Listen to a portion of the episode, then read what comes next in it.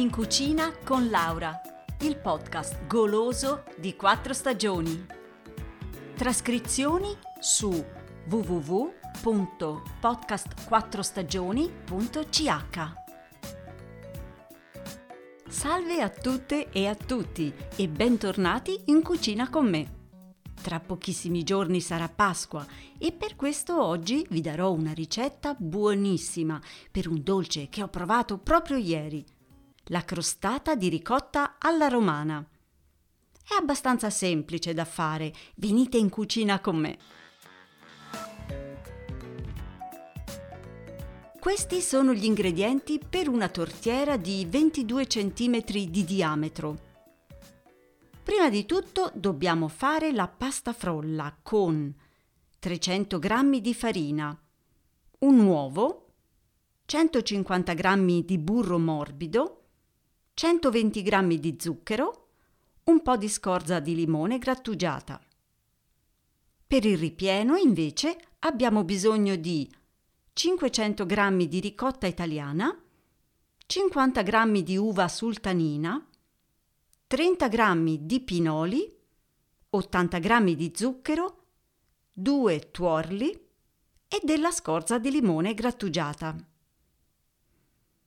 Prima di tutto prepara la pasta frolla.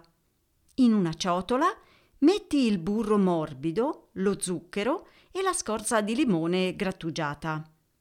Lavora leggermente con una forchetta e mescola bene gli ingredienti.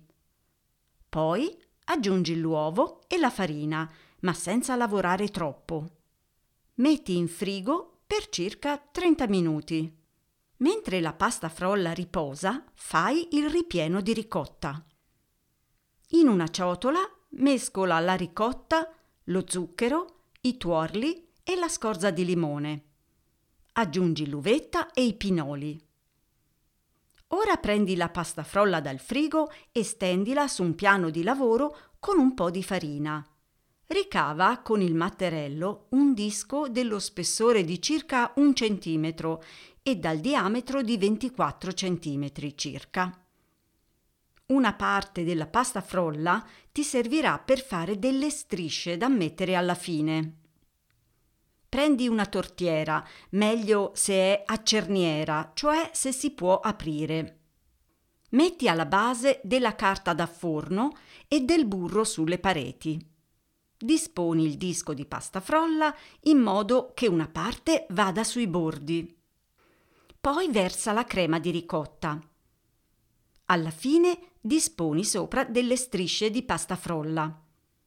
Cuoci la crostata in forno già caldo a 180 gradi per circa 35 minuti.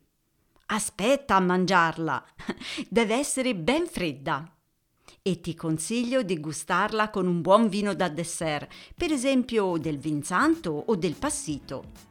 Bene, con l'occasione auguro a tutti una buona Pasqua noi ci risentiamo fra due settimane, sempre su podcast4stagioni.ch. Grazie per l'ascolto, un saluto da Laura e a presto!